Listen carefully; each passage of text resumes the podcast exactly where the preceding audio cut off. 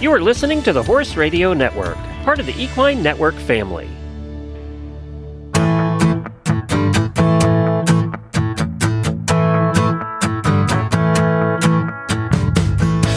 Welcome to this episode of the Disease du Jour podcast on feeding the thin or rescued horse with Clair Thunes, PhD, a private equine nutritionist.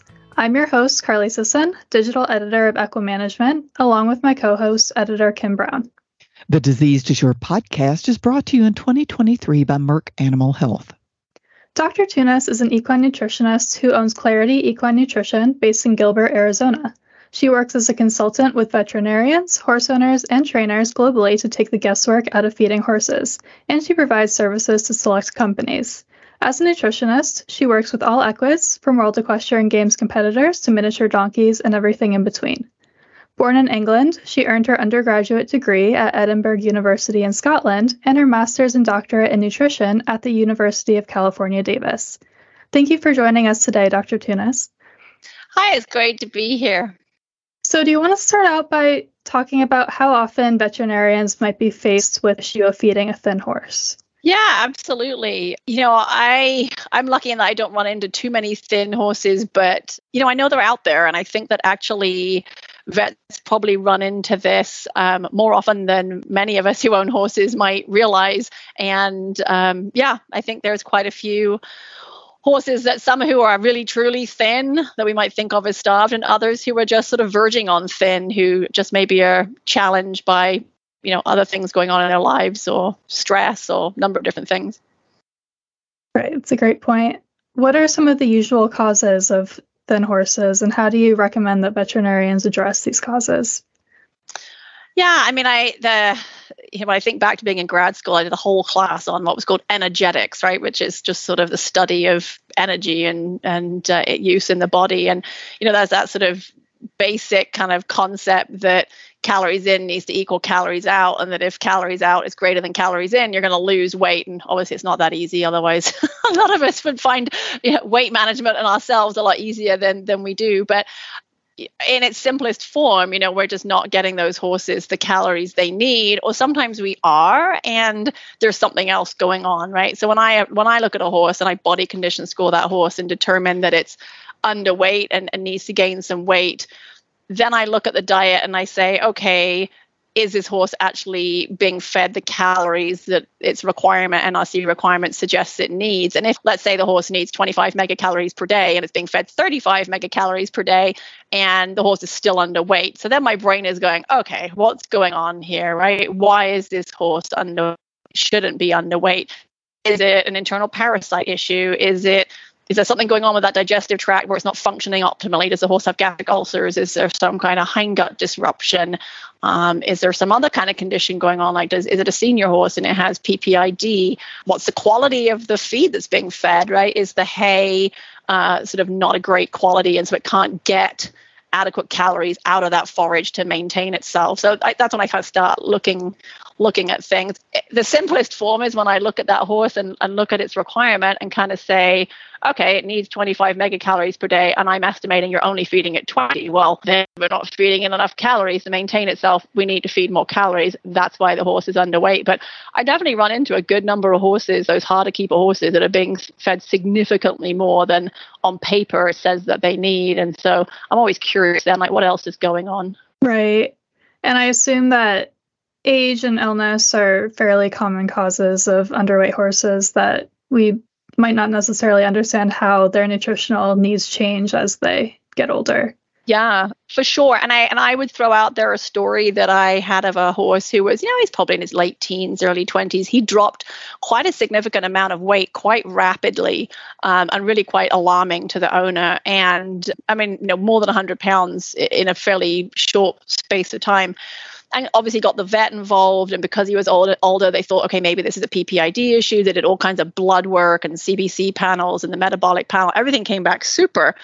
And on a whim, the vet decided to do a lameness evaluation on that horse and actually determined that the horse had some hock pain and I think they put the horse on Equioxx or some other, you know, pain treatment for the hot pain that they determined. Lo and behold, the horse started gaining weight again. And so that was actually a really big, you know, lesson to me that pain can really you know it's a big stressor right you're stressed you're just on edge the whole time if you're in pain and that can really cause you know you're just burning calories because you're stressed right um, that that can be a really big cause of weight loss and so you really have to look at everything with some of these horses i mean the obvious ones you go to are like oh it's teeth need doing and and i would throw out with teeth just because they were done six months ago doesn't mean to say that they don't need their mouths looked at again because something could have happened. They could have cracked a tooth. Some horses need to have dental more frequently. So I wouldn't write off teeth even if they've been seen six months ago for dental work. Right. So there is a difference between a thin horse and a horse that's actually been starved, which we often see in rescue cases. So how would you define a starved horse compared to a thin horse? Yeah, that's a great question. So there's a couple of definitions. Um, there's some work done by um, McIntosh et al. where they have a definition of, of a starved horse, and their definition is not having anything to eat for at least five days, or that it's lost more than 15% of its body weight in the previous 60 days or less and has no other unassociated health problems. So I think that the no other unassociated health problems is kind of a big component to the starved horse where it really is an issue that they're they're really not being fed enough. It's not that they have an underlying health issue. They're really being starved. Today's Disease Du Jour podcast is brought to you by Merck Animal Health's Protazil 1.56% diclazuril antiprotozoal pellets. Effectively treating EPM doesn't have to be difficult. Reach for Protazil, easy to administer top dressed alfalfa pellets, a safe and effective treatment that starts working fast without a loading dose. Learn more at merckanimalhealthusa.com. Do not use Protazil in horses with known hypersensitivity to diclazuril. Safety has not been studied in breeding, pregnant, or lactating horses. For complete safety information, please read label. Can you discuss the recommended refeeding protocol for an emaciated horse that's been starved?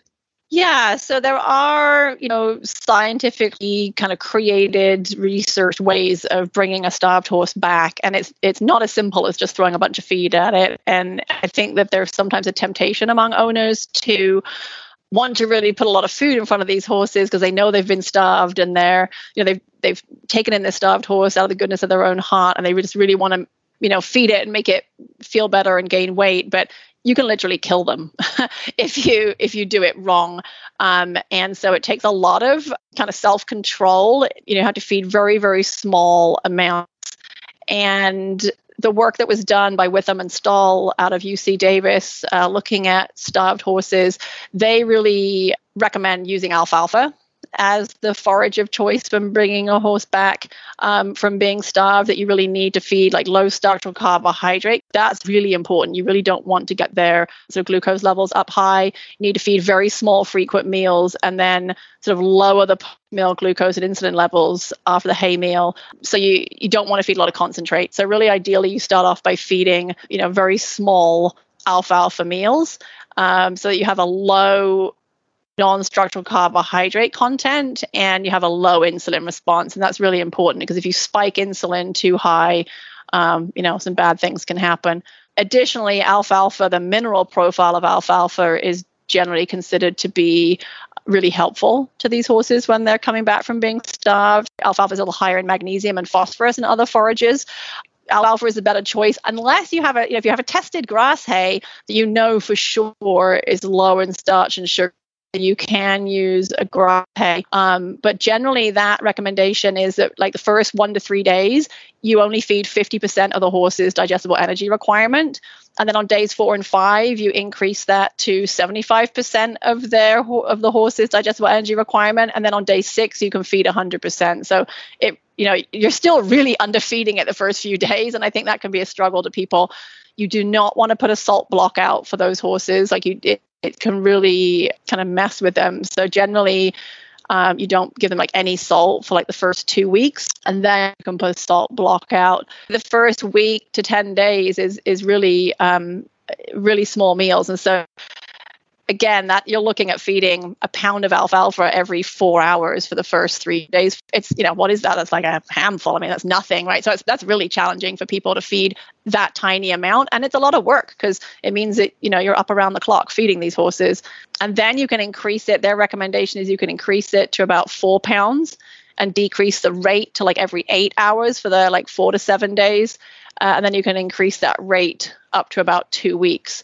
So it is a very slow, uh, slow, slow thing. There is a protocol by uh, McIntosh for refeeding with grass uh, hay, and they recommend feeding like two pounds of grass hay every four hours for the first three days, increasing to eight pounds every eight hours for days four to seven, and then continuing at that rate until day 14. And then you can slowly increase it from there. And I wouldn't be looking to put any kind of commercial feed in that horse's ration for at least the first two weeks. All is very important for veterinarians to consider when they're working on rescue cases. Is there anything else you want to add about refeeding either a thin horse that's thin due to underlying pathologies or age, or feeding an emaciated horse?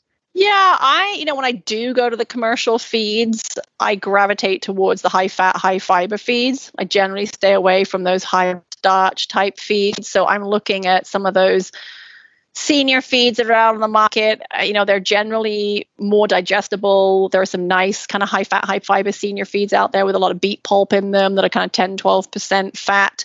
Um, those are really useful. In the case of a starved horse, I'm not going to introduce those for like the first two weeks, as I mentioned before. With a horse that's just thin, obviously you can, you know, start those right away. Just, you know, read the feeding directions, make sure you're feeding them appropriately because some of those senior feeds are really meant to be complete feeds and the horse's entire diet. And so I see a lot of people feeding senior feeds and only feeding, you know, one or two pounds a day when the directions are to feed more than that. And that's going to leave your diet deficient in some really key nutrients and that's not going to help your horses underweight right? So that's another thing i think sometimes horses can be underweight actually because their diets i've had horses where they were getting enough calories but they were nutrient deficient in that they didn't have enough like trace minerals vitamin e other nutrients so they couldn't actually metabolize the calories they were being fed properly.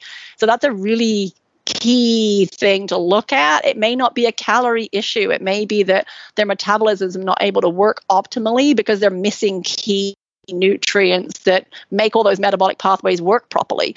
So it's really important that um, you know the, the veterinarians actually make sure that their clients are feeding, they, they've picked the appropriate feed and that they're then following those feeding directions. And the senior feeds are always kind of a go to because, as I say, they tend to be a little higher in protein, more like 14% protein. They generally are a little bit more digestible. They rely on fermentable fat you know the lower non-structural carbohydrate those kinds of things but you've got to make sure you're only you know you won't you won't get the full benefit of them right do you have a favorite hay type to feed for harder keeping horses? Ooh, that's that's a tricky one, right? Because it's hard to make blanket recommendations because it's hard to why that horse is underweight and you know whether it does have any underlying you know kind of pathology going on but assuming that it's okay for a horse to have some alfalfa in their diet i'm i'm a big fan of having some in there because it generally is higher calorie per pound and it has uh, slightly higher you know obviously higher protein content and the protein the quality of the protein's a little bit better um, I generally don't go above 20 to about 25, 30% of the entire forage intake as alfalfa. So that's sort of like my sweet spot.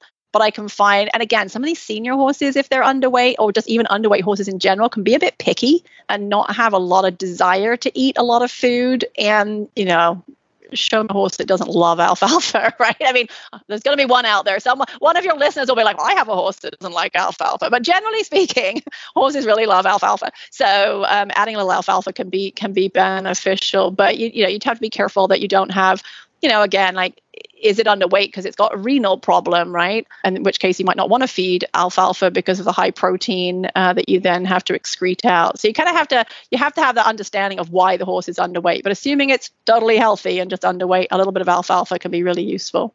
Great. Well, thank you, Dr. Thunes, for joining us on this episode of Disease du Jour. And thank you to our audience for listening to Disease du Jour, and a special thanks to our 2023 sponsor, Merck Animal Health, who gives us the opportunity to have these discussions. Now, this was a really great talk. And if you have any questions or suggestions, you can send an email to editor Kim Brown at kbrown, that's the letter K Brown, at equinenetwork.com.